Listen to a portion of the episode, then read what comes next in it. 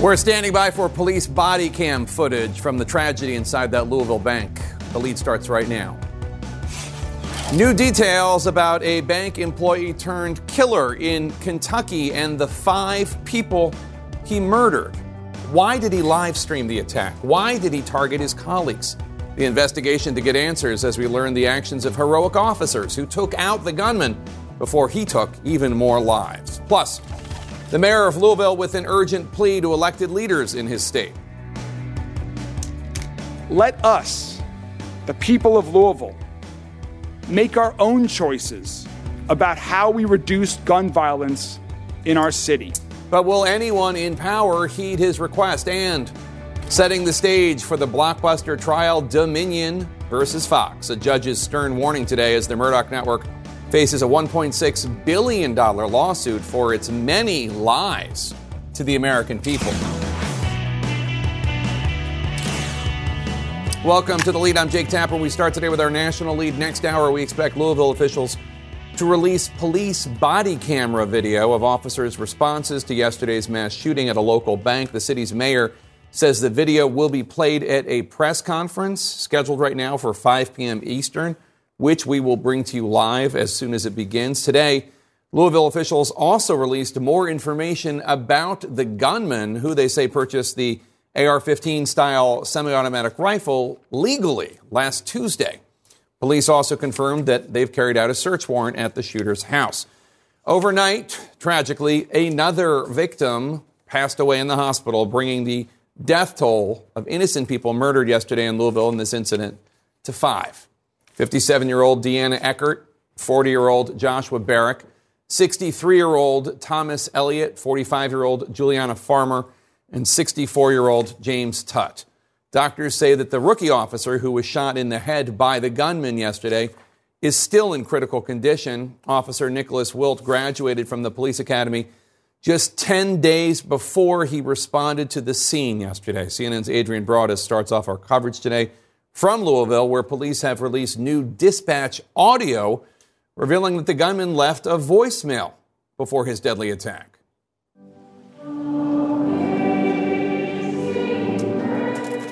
Another American city in mourning following a mass shooting that killed five and left eight others injured.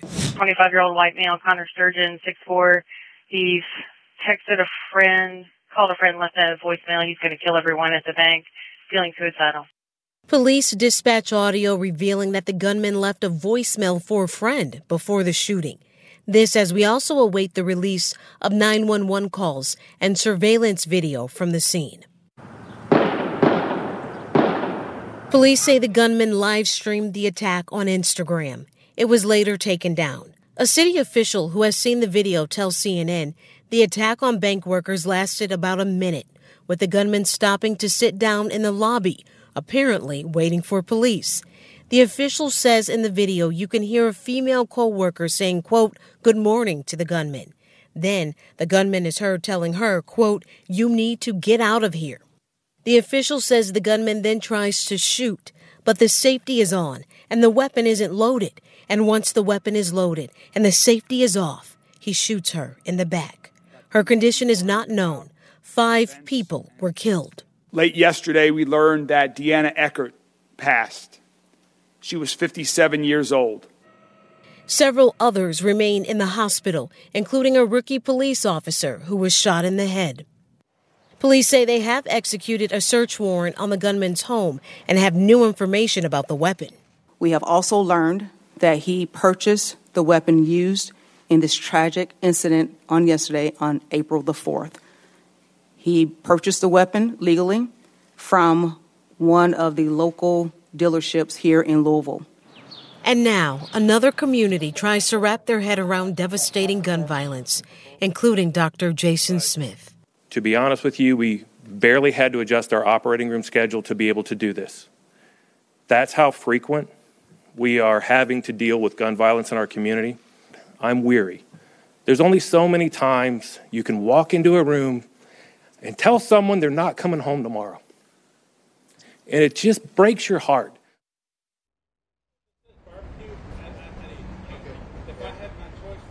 That was Dr. Smith after I asked him what was on his heart. He told me for 15 years he has treated victims of violence and those who come into the hospital with gunshot wounds. Among those he's treating, Officer Wilt, who is still in critical condition. Officer Wilt was trying to protect people when he entered this bank that's now boarded up from those gunshot wounds. We are also learning Officer Wilt has a heart for public service. I spoke with someone who knows him well who told me he was a volunteer firefighter in a neighboring community. That's something he's done since 2016. Jake. Adrienne Broaddus in Louisville, Kentucky for us. Thank you so much. Today, Louisville's mayor pleaded with Kentucky lawmakers to try to find a way to work together to pass new gun restrictions, noting this about the weapon used in yesterday's horrific attack. Under current Kentucky law, the assault rifle that was used to murder five of our neighbors and shoot at rescuing police officers will one day be auctioned off. Think about that. That murder weapon will be back on the streets one day under Kentucky's current law. It's time to change this law and let us destroy illegal guns and destroy the guns that have been used to kill our friends and kill our neighbors. Let's bring in CNN security correspondent Josh Campbell. Josh, walk us through this law uh, and other relevant gun laws on the books in Kentucky.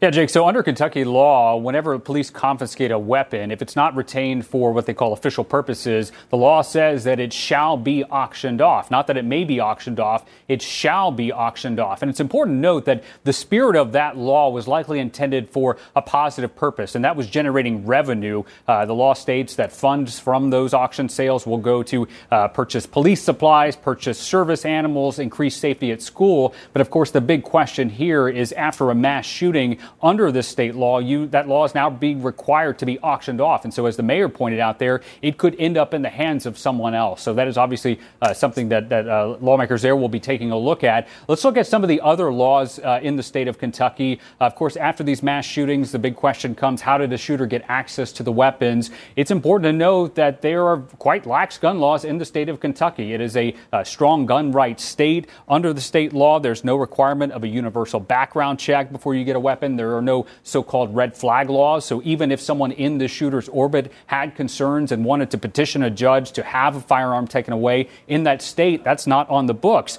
And there's also no permit to require uh, the carrying of a firearm. It's important to note, I'll have you listen here to our colleague Jennifer Mascia on the CNN Guns Beat. She points out that when that permit uh, law was rescinded back in 2019, lawmakers also got rid of a requirement that would have made uh, gun owners show that they're actually proficient with the weapon and how to operate it safely. Take a listen.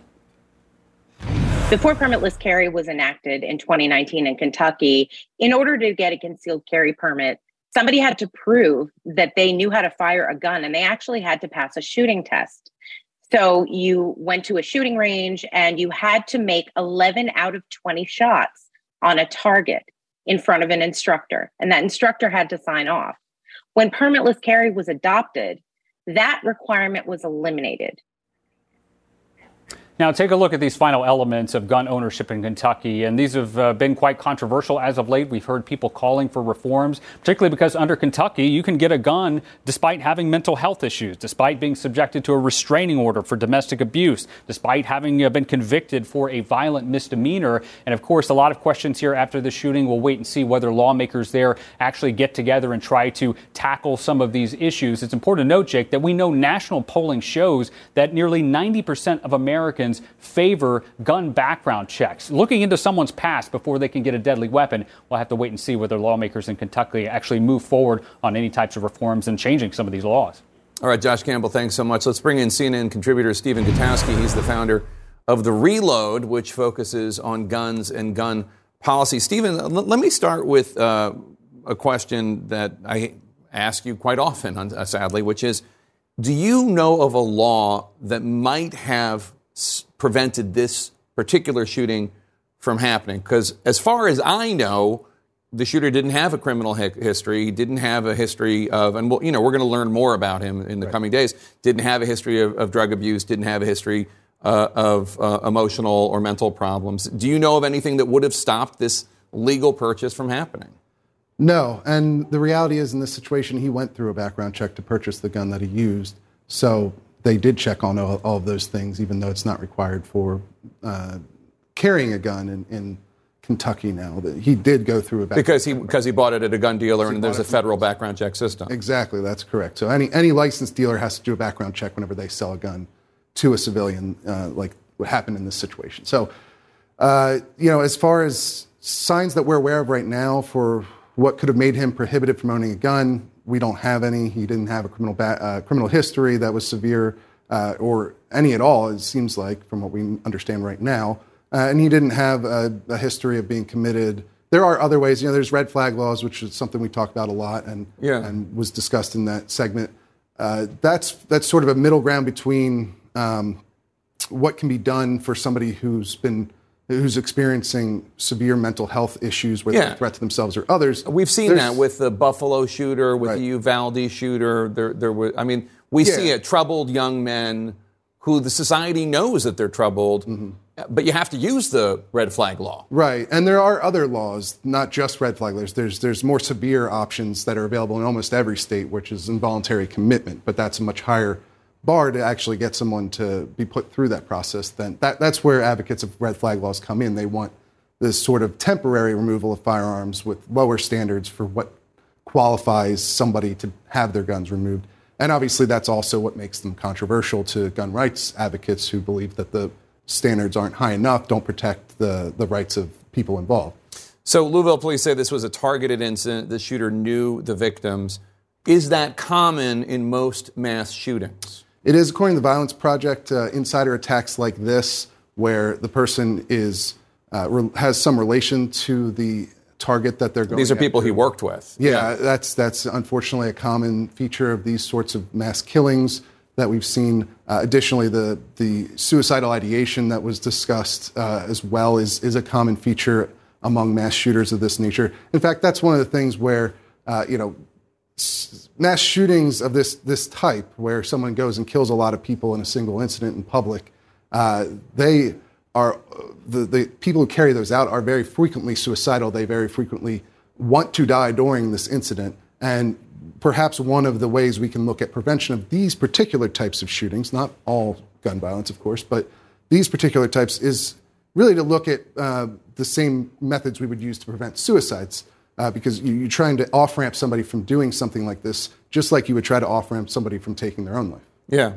Our society, as of right now, really relies a lot on individuals to step in uh, and do something if they see somebody who is troubled. Um, whether or not that's enough is another issue. Stephen Gutowski, always good to see you. Thank you so much. Louisville, poli- uh, Louisville mayor says 40 people have been killed from gun violence this year alone, and because of that, he has an urgent request for lawmakers. But is his ask realistic?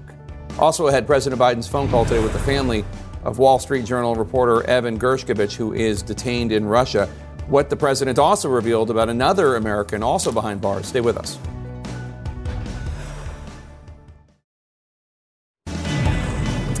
And we're back with our national lead. The Louisville, Kentucky mayor today begging for legislative action on gun reform after five people were killed, innocent people were killed in a mass shooting yesterday in his city. One of those victims was a close friend.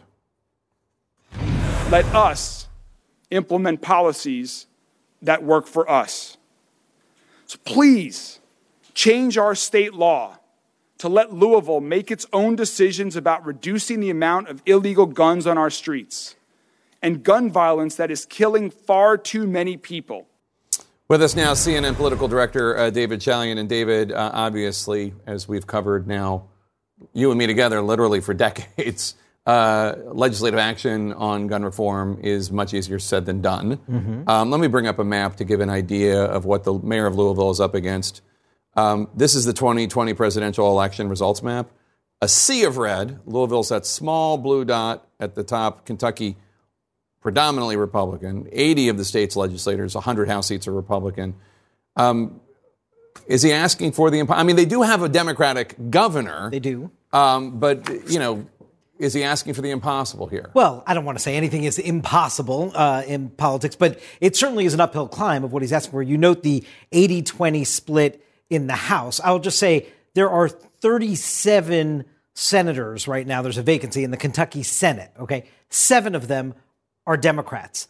Five of those seven are from Louisville. That, that, that is just like where all the Democrats live. And Jake, we see this in state after state after state in the country, the way we Americans sort of sort ourselves politically, where, you know, those Democratic population centers like Louisville, all the Democrats are in there. And then it's, it's a big sea of red. So it's not, it's not just Kentucky, which by the way, only seven states did Donald Trump in 2020 have a wider margin of victory than he had with his 26 percentage point victory in Kentucky in 2020. So, yes, it is a red state, but it also mirrors sort of how America sorts itself.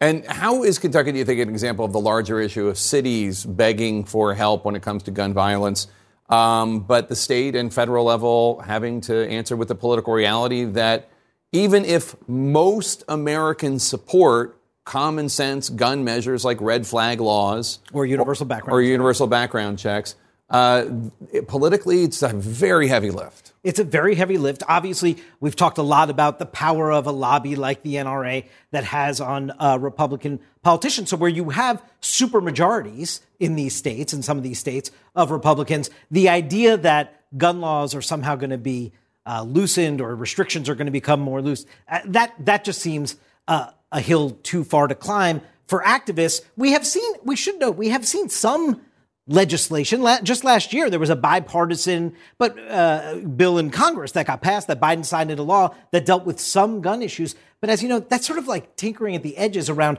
these other issues that you describe have massive popular support, but the political structure is such a blockade. So it requires a way around that, and I don't think we've seen our politicians find that. Yeah, we should say also uh, after the the Parkland shooting uh, at Marjory Stoneman Douglas High School in, in Florida, that Republican state, Florida, actually did pass a number of measures, not just uh, school safety measures, but also red flag laws uh, and, a, and a bunch more, with a Republican governor, Rick Scott, who did not support bringing those same laws on a federal level when he became a senator. David Chalian, thanks so much.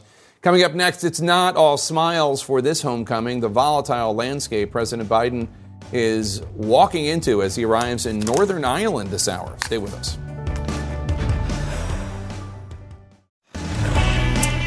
You're looking at images, live images from Belfast, Northern Ireland. Air Force One just touched down. It's a trip that President a trip that President Biden hopes is both a celebration of diplomacy and a homecoming, but his timing may not be that lucky as the security situation in Northern Ireland is increasingly getting dicey. Today, Irish police say they found four suspected pipe bombs in a cemetery in Derry, Northern Ireland, which is about 70 miles northwest of Belfast. And yesterday, in Derry, fringe pro Irish members of the so called new IRA threw Molotov cocktails and gas bombs at police. CNN's Phil Mattingly and Nick Robertson are live for us in Belfast, Northern Ireland. And Nick, this trip coincides with the anniversary of the Good Friday Agreement. That's a deal brokered by the U.S., signed 25 years ago to end the bloodshed between Protestants and Catholics in Northern Ireland. There's uh, President Biden uh, getting off Air Force One.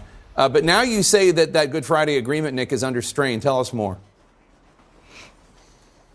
Yeah, the peace did come. The bombs and bullets uh, stopped flying, stopped going off. But what didn't happen was an exploration and uh, coming to an agreement on the future identity of Northern Ireland. Of course, there's the Unionists who want to be pro-British, and there's the Nationalists who'd like to be a, a part of a united Ireland. And this has never been reconciled, and that gets to the underlying tensions, and that gets to the group who were throwing the Molotov cocktails yesterday at the police, the same group who went in the cemetery. We went in there with them yesterday.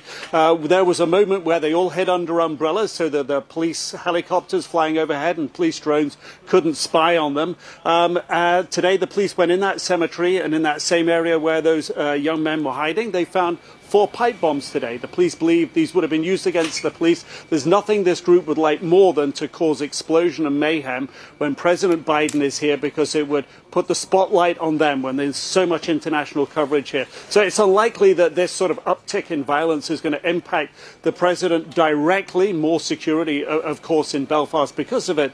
But the reality is it underscores that there are still those tensions that some of the issues, the Good Friday Agreement, just didn't resolve. Uh, you're looking at images right there. Uh, in addition to President Biden, I should note you see the UK Prime Minister uh, Rishi Sunak. Also, if you recognize uh, the tall redhead on the right there, that is former Congressman from Massachusetts, uh, Joe Kennedy III, uh, I believe, and he is the special envoy to Northern Ireland.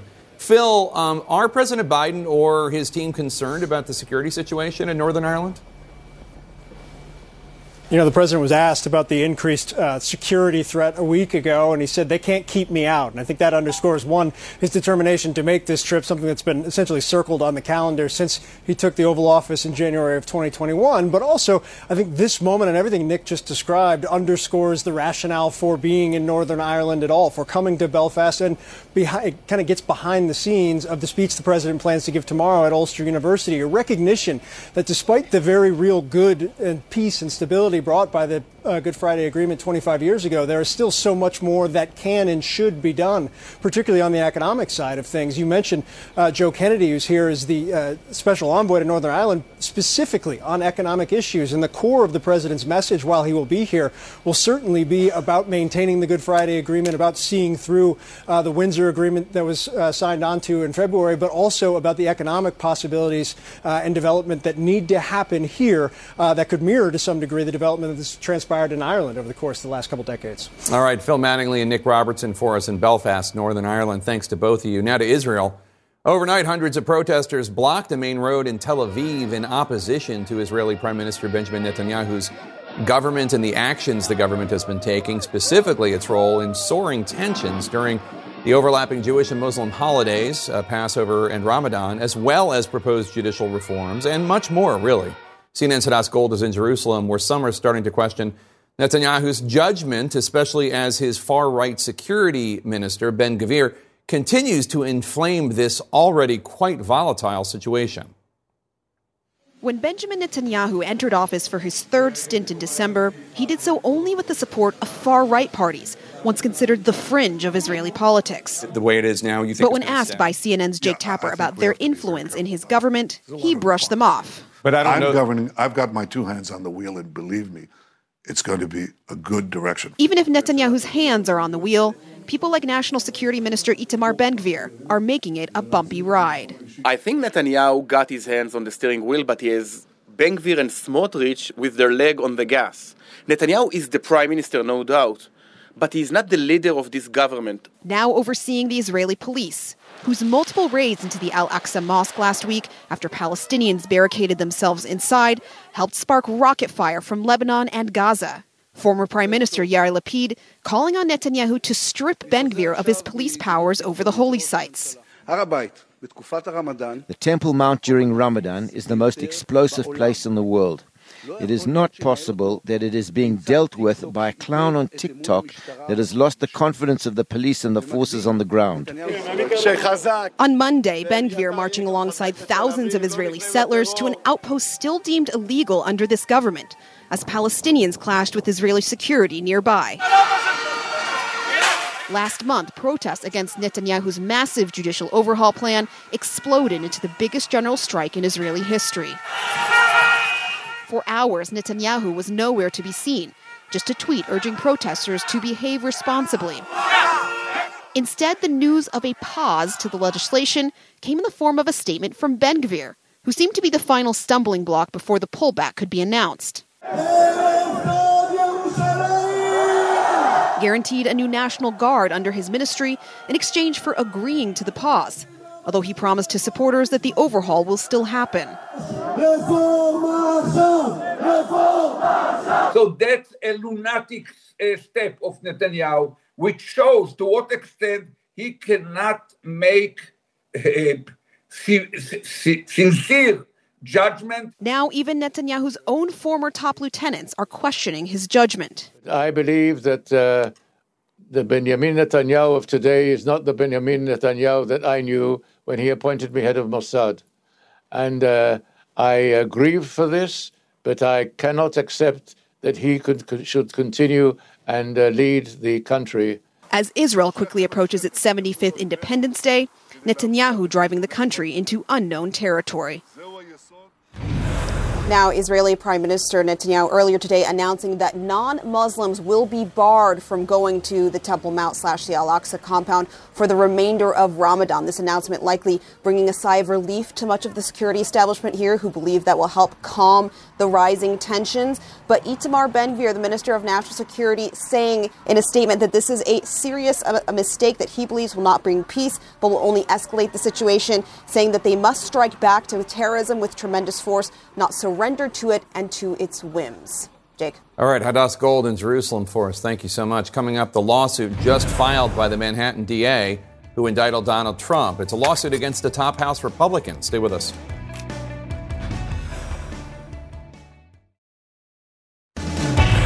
In our politics lead, a judge today ruling that Dominion voting systems cannot bring up the January 6th insurrection during its upcoming defamation trial against Fox. But the judge is also blocking Fox from bringing up certain evidence that the company had hoped to present to the jury and from making some First Amendment argues to defend the numerous lies they presented to their viewers. Jury selection begins Thursday. CNN's Oliver Darcy is following the case for us. And Oliver, what's the significance uh, of these rulings today ahead of the start of this trial?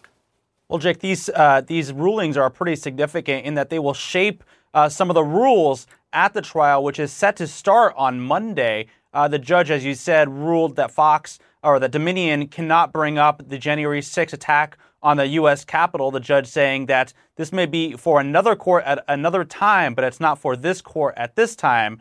Uh, that said, Jake, the judge did rule in favor uh, for Dominion on a number of issues.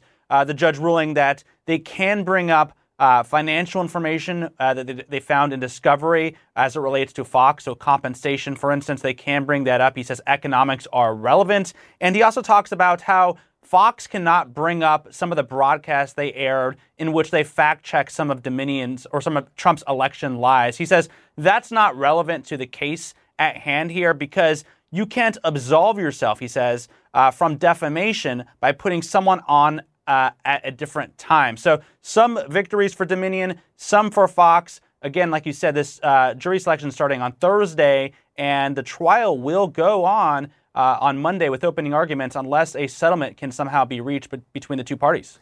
Meanwhile, these lies uh, that Trump and his uh, minions, including those who work at Fox, told about Dominion, they're still here and still impacting how Republican voters look at electronic voting. Tell us about that.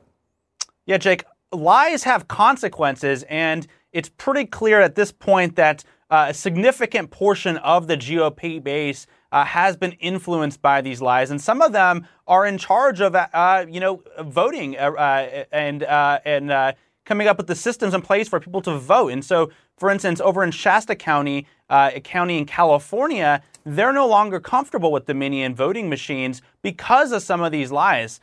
So these lies did have consequences. That's why Dominion is taking Fox to court, and we'll see what happens in the weeks ahead. Oliver Darcy, thanks so much. Let's bring in former federal prosecutor and CNN legal analyst Ellie Honig. Ellie, we've already seen so many of these damaging texts and emails from Fox executives and hosts in the case in which they acknowledge uh, that the nonsense they were putting on their air and putting guests on their air sharing, uh, they knew to be false. If you were a Fox attorney, defending Fox. How would you feel going into jury selection this week about your case? I'd feel queasy, Jake. I would not want to be in the position of defending Fox here. I think they're headed for a full blown journalistic and legal disaster. It is very difficult to successfully sue a media outlet for defamation in this country. What you have to prove is what we call actual malice, meaning the statements were false and the defendant made those statements knowingly or with reckless disregard of the truth. Now, that's a very high bar, but here we have Fox's own texts in black and white where they call the election fraud claims, and I quote, nuts, insane, BS. And so you contrast that with the things that Fox said on air, and I think Fox is in a very difficult position here. Now, the judge granted partial summary judgment to Dominion in this case. What does that mean? How significant is it? Well, that's a big win for Dominion because the, the judge has now ruled, as a matter of law and fact, these statements about election fraud were false. That's not even going to the jury. So the judge will tell the jury, I instruct you, jury, these statements were false. Your only job is to decide that actual malice question. Did Fox know or were they reckless? And so with that ruling, Dominion's really halfway to where they need to get. Are we going to hear, do you think, from some of the, the high profile names in the case, whether it's Rupert Murdoch or Sean Hannity?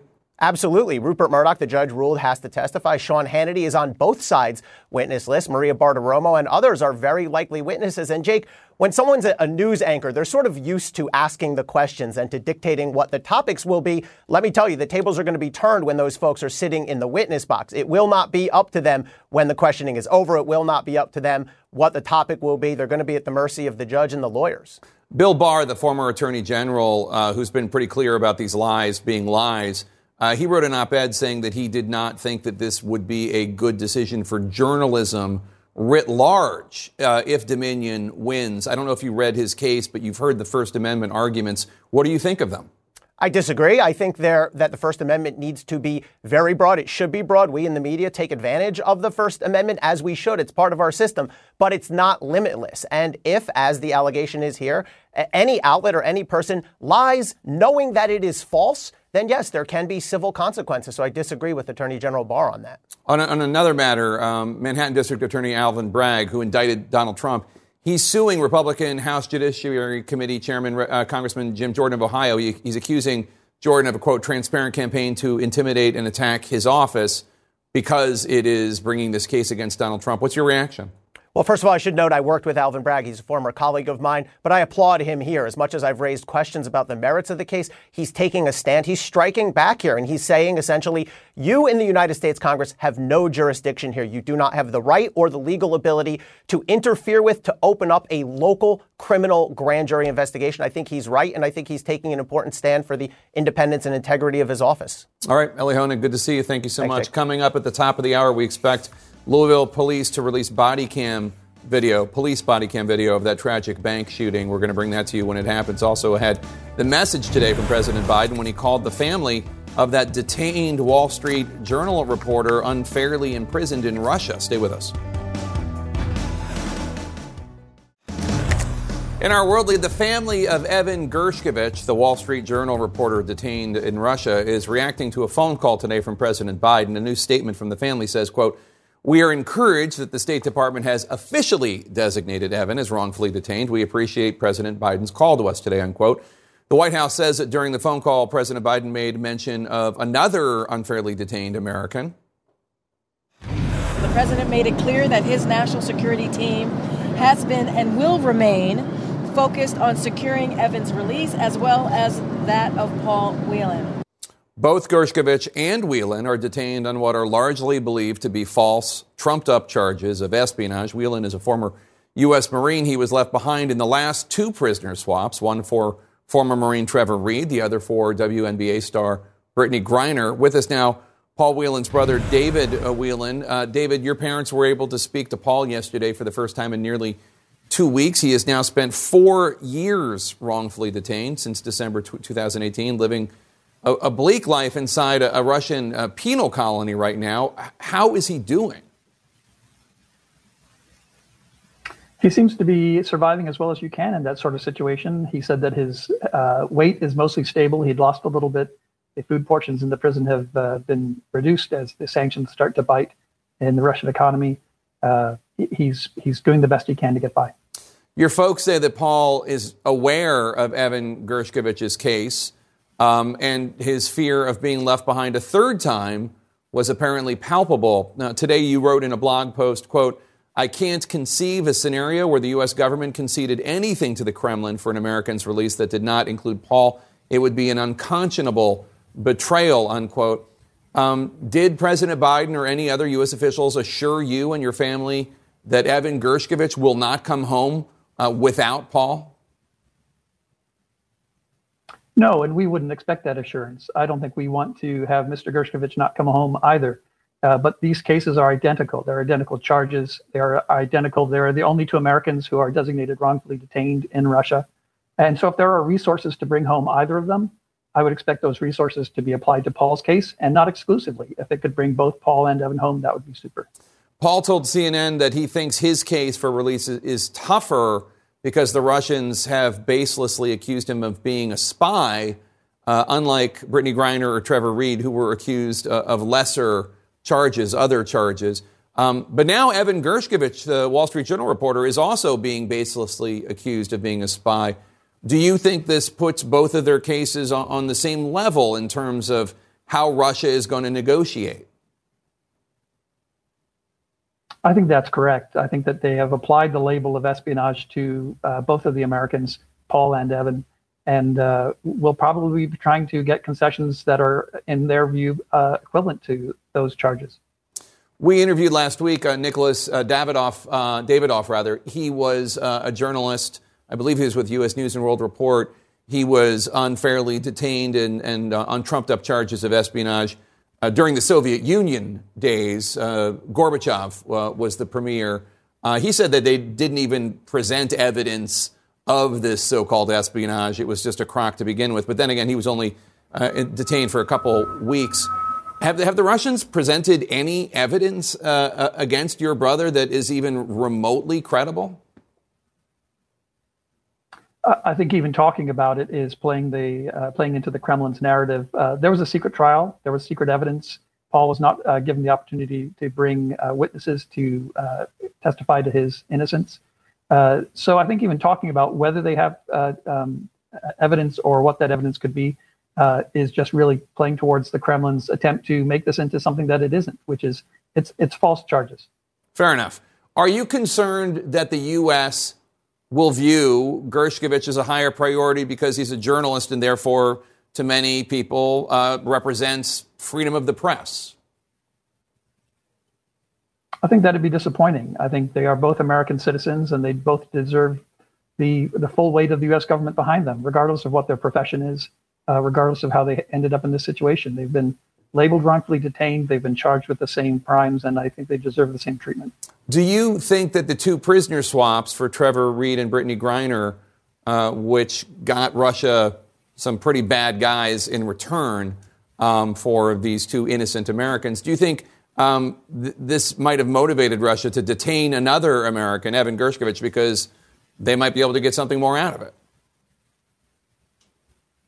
I don't think it would have been a motivation. I think that the U.S., uh, the Russian government, uh, is motivated by its own particular interests, and uh, I, I, think the fact that they have charged Mr. Gershkovich with espionage shows that they have some sort of intention of using that for parity uh, for whatever concession they're trying to extort from the U.S. government. Um, I don't know that any of these cases have any impact on any of the other cases. David Whelan, thank you so much. We're going to continue to pray for your brother, and more importantly, perhaps we're going to continue to cover his story. Thanks for joining us.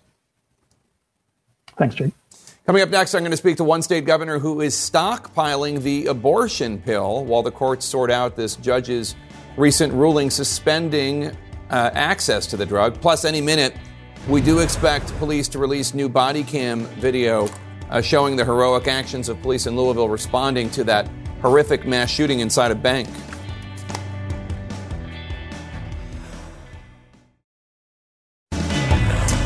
In our world lead, it is all hands on deck at the Pentagon as officials race to figure out who leaked that trove of highly sensitive classified documents. Some even speculate it could have been the child of a Pentagon official wanting to show off to his friends on social media, though we do not yet know for sure.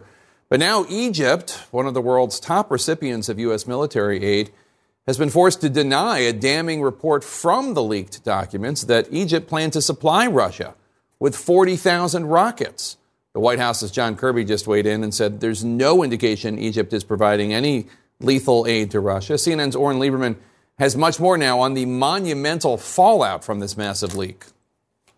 Secretary Mello. Uh, Tonight, top U.S. officials trying to get ahead of the damage caused by a leak of highly sensitive documents. I will tell you that we take this very seriously, and we will continue to investigate and, and turn over every rock until we find the source of this and the extent of it. Defense Secretary Lloyd Austin promising results from an investigation just getting underway, while Secretary of State Anthony Blinken worked to reassure foreign nations. We have engaged with allies and partners at high levels uh, over the uh, the past uh, the past days, including uh, to uh, reassure them about our own commitment to safeguarding intelligence and, of course, our commitment to our uh, security partnerships. The Department of Justice is handling the criminal investigation of the leaks, while DoD is part of a broader look into how the leaks have impacted national security. The leaks have reached across the globe, revealing U.S. spying on adversaries, including Russia and China, but also on U.S. allies and partners, among them Israel, South Korea, and many more.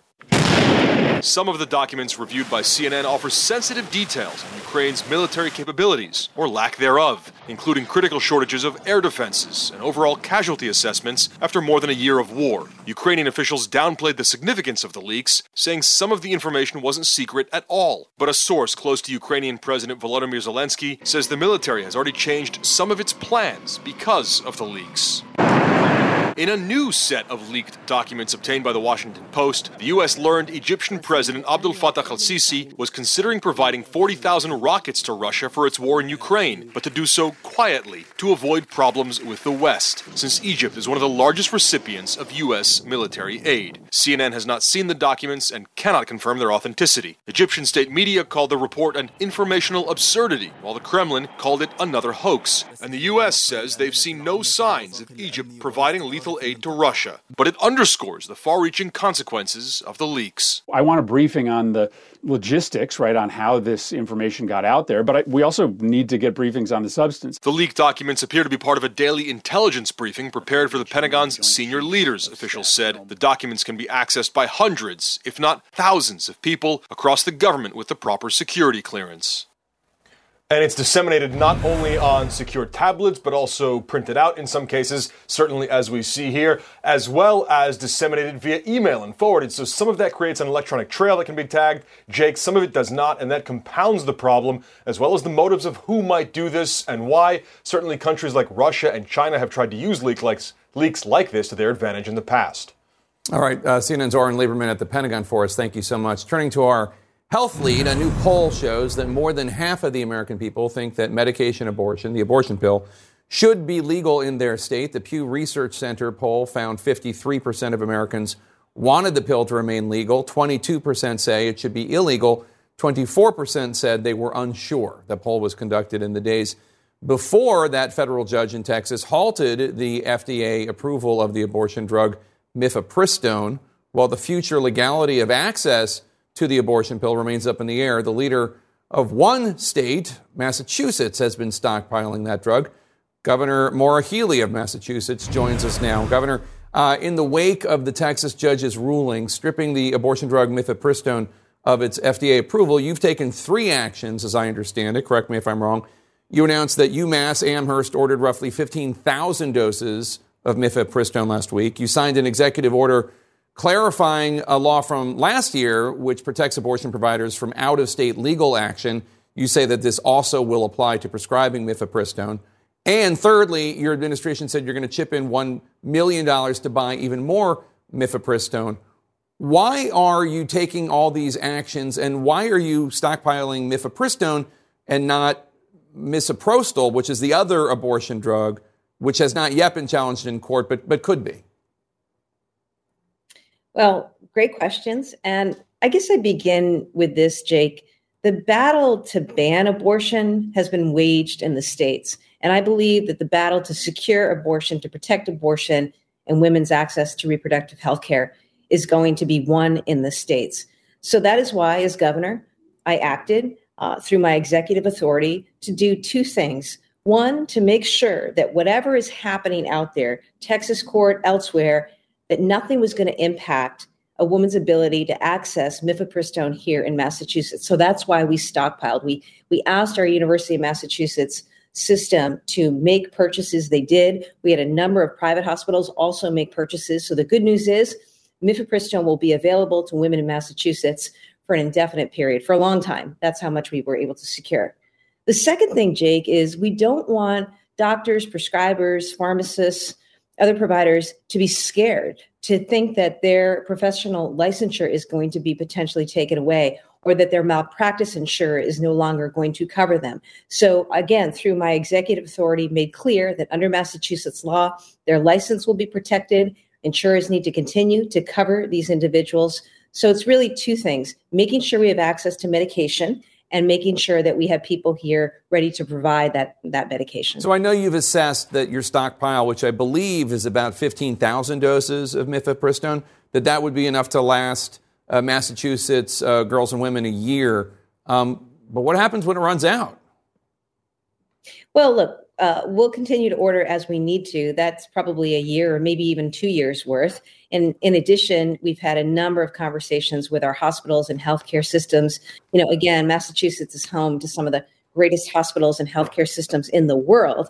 And so they've already made their purchase orders as well. So we're going to continue to keep medication abortion here and available in Massachusetts, frankly, for women here, but also for others who may need it. And, you know, it's unbelievable that we're having this conversation that one lone judge in Amarillo, Texas, saw fit to upend what has been decades and decades of the way that the FDA does its business. And in Massachusetts, where not only are we proud of protecting abortion access and reproductive freedom for women, we're also home to life sciences and the discovery and innovation of so many drugs and, and research. And so, you know, it's very disturbing that any court, let alone the Supreme Court, would let stand a ruling that effectively throws out what has been the way of research and innovation when it comes to medication in this country for decades. So we'll we'll continue to fight that in court. But in the meantime, Jake, yeah. it's important to know that Democratic governors like me are fighting back, and we're going to continue to make medication abortion available. Well, there are those who say uh, that the FDA should just ignore the judge's ruling. Uh, specifically, Congresswoman Alexandria Ocasio Cortez a Democrat from New York, and Congresswoman uh, Nancy Mace, uh, a Republican from South Carolina. Do, do, you agree? Should the FDA just agree, uh, uh, ignore the ruling, or do you see that as setting a dangerous precedent? Well, I think what's a dangerous precedent is what this judge, this extremist judge who was put there for one reason by Donald Trump, has done. That's what's upsetting. Uh, and that was, is what is so problematic. I mean, it was bad enough to have to go through Dobbs last year, 50 years of Roe reversed by the court. Here we have 20 years of medication abortion, safe and effective. It's been tested time and time again. It's the gold standard of medication abortion, which is the way that the vast majority of women access abortion care across our country. The idea that the, the FDA is no longer supposed to engage in what has been the, the uniform way of doing work um, is just outrageous. So obviously, the Biden administration's appealing. That's important. I know our state and a number of states will support that appeal. Right now, I don't think the FDA needs to do anything but to continue to do business as it does business. And you know, this this really gets to the heart of you know, are we a country that believes in medical expertise, scientific expertise, research, and, and knowledge and innovation? Um, it's pretty scary because last week it was mifepristone. What are the next set of drugs? And what are the implications for that if this kind of ruling were allowed to stand? And it's why i'm very clear jake that you know not on my watch in massachusetts. We're going to make sure that medication abortion yeah. remains safe and legal and accessible. And i expect the fda will come out the same way. So with respect, you didn't answer my question. Do you think that the FDA should ignore the judge, or do you think the FDA should continue to just uh, follow the basic legal procedures? they should follow the, the legal procedures. They shouldn't change course um, until and unless you know something radical changes in terms of an opinion. But look, this is a district court order. It's essentially on appeal right now. Uh, it's likely to be stayed. And in the meantime, the FDA should continue to do what it does, which is to make sure that women and folks across this country are able to access proven, safe, and efficacious medication, mifepristone included. Democratic Governor Maura Healey of the great Commonwealth of Massachusetts. Always good to see you. Thank you so much. Great to be with you, Jake. Turning back to our national lead, that deadly bank shooting in Louisville. Let's bring in Wolf Blitzer, who's getting ready in the Situation Room. And Wolf, you're, you're about to talk to Louisville Mayor uh, Craig Greenberg. We're going to not only talk to him, we're going to have a lot more on the just released body cam video, Jake, uh, from that bank shooting. The Louisville mayor uh, will join us live with his instant reaction to the footage and what it reveals about the police response to this massacre.